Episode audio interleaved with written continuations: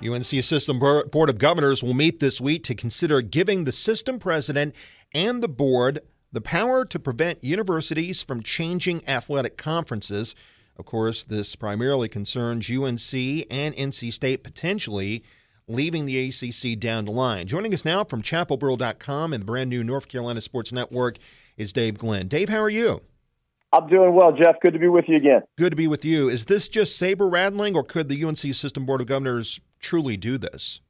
They could do it. I think there are probably a dozen examples in the last decade where, when the North Carolina State Legislature sees uh, someone with autonomy that makes decisions that bothers them, uh, that bother them, uh, all of a sudden they change the rules and grab some of that power back for themselves. So it's happened in many other contexts beyond sports, so it could happen in this sports context.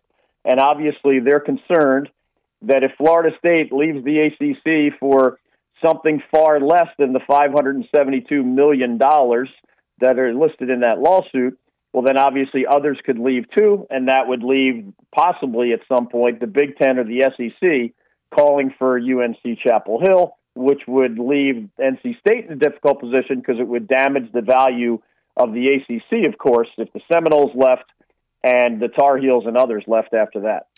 It's obviously something that UNC, apparently in the past, judging from statements that Holden Thorp, the former chancellor, made, uh, they have considered leaving the ACC before. Um, I imagine that UNC, if they were to leave, and this is something that's way, way down the line, uh, they would launch a countersuit back, and this would all end up in a courtroom somewhere, right?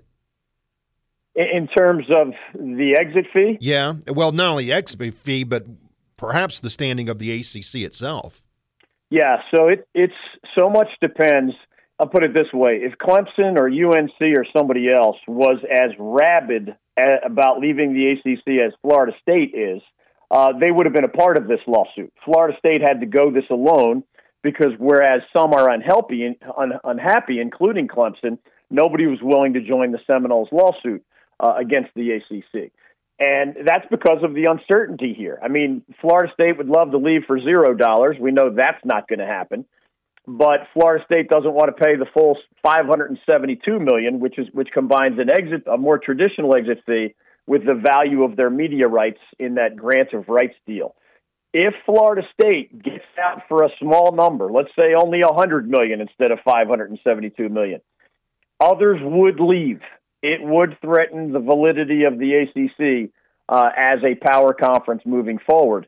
Um, so, so much depends. I think these other schools are sitting and waiting, letting Florida State go through the expense of this long and, and expensive lawsuit, seeing what the re- result the Seminoles get and if it's a easy to leave exit consequence, well, then others are going to leave. The ACC is could still exist, but it would be a shadow of its former self.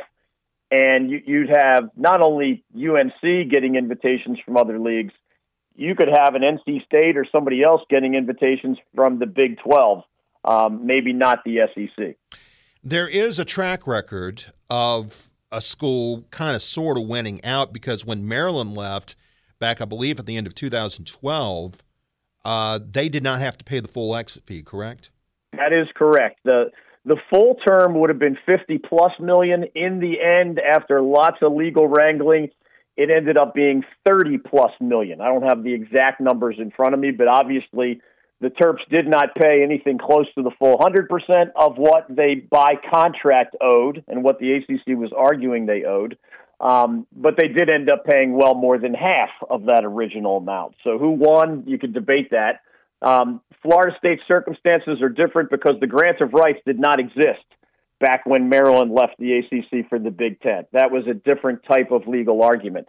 Uh, so much is going to hinge on whether a judge and on appeal others decide that the grant of rights was an antitrust violation, an illegal restraint on trade, or whether it's a valid exit fee and a valid grant of rights, which would make it extraordinarily expensive for Florida State to go through with this divorce. Dave, I wanted to ask you one thing, and I don't, well, I got enough time here, I believe. Um, this is away from that issue, but today WWE announced that they are going to move Raw, their flagship program, yeah. to Netflix. for $5 billion. Now, regardless of what you think of pro wrestling, the larger issue at hand here is that it appears that Netflix and Apple and Amazon can spend a lot of money on rights fees. Should that concern Disney slash ESPN? It should. You know, it's good news for the sports leagues because live sports programming continues to be incredibly popular in America. And that's why, for example, the three wealthiest sports leagues in the history of the world, seriously, are the current versions of the National Football League, the NBA, and Major League Baseball.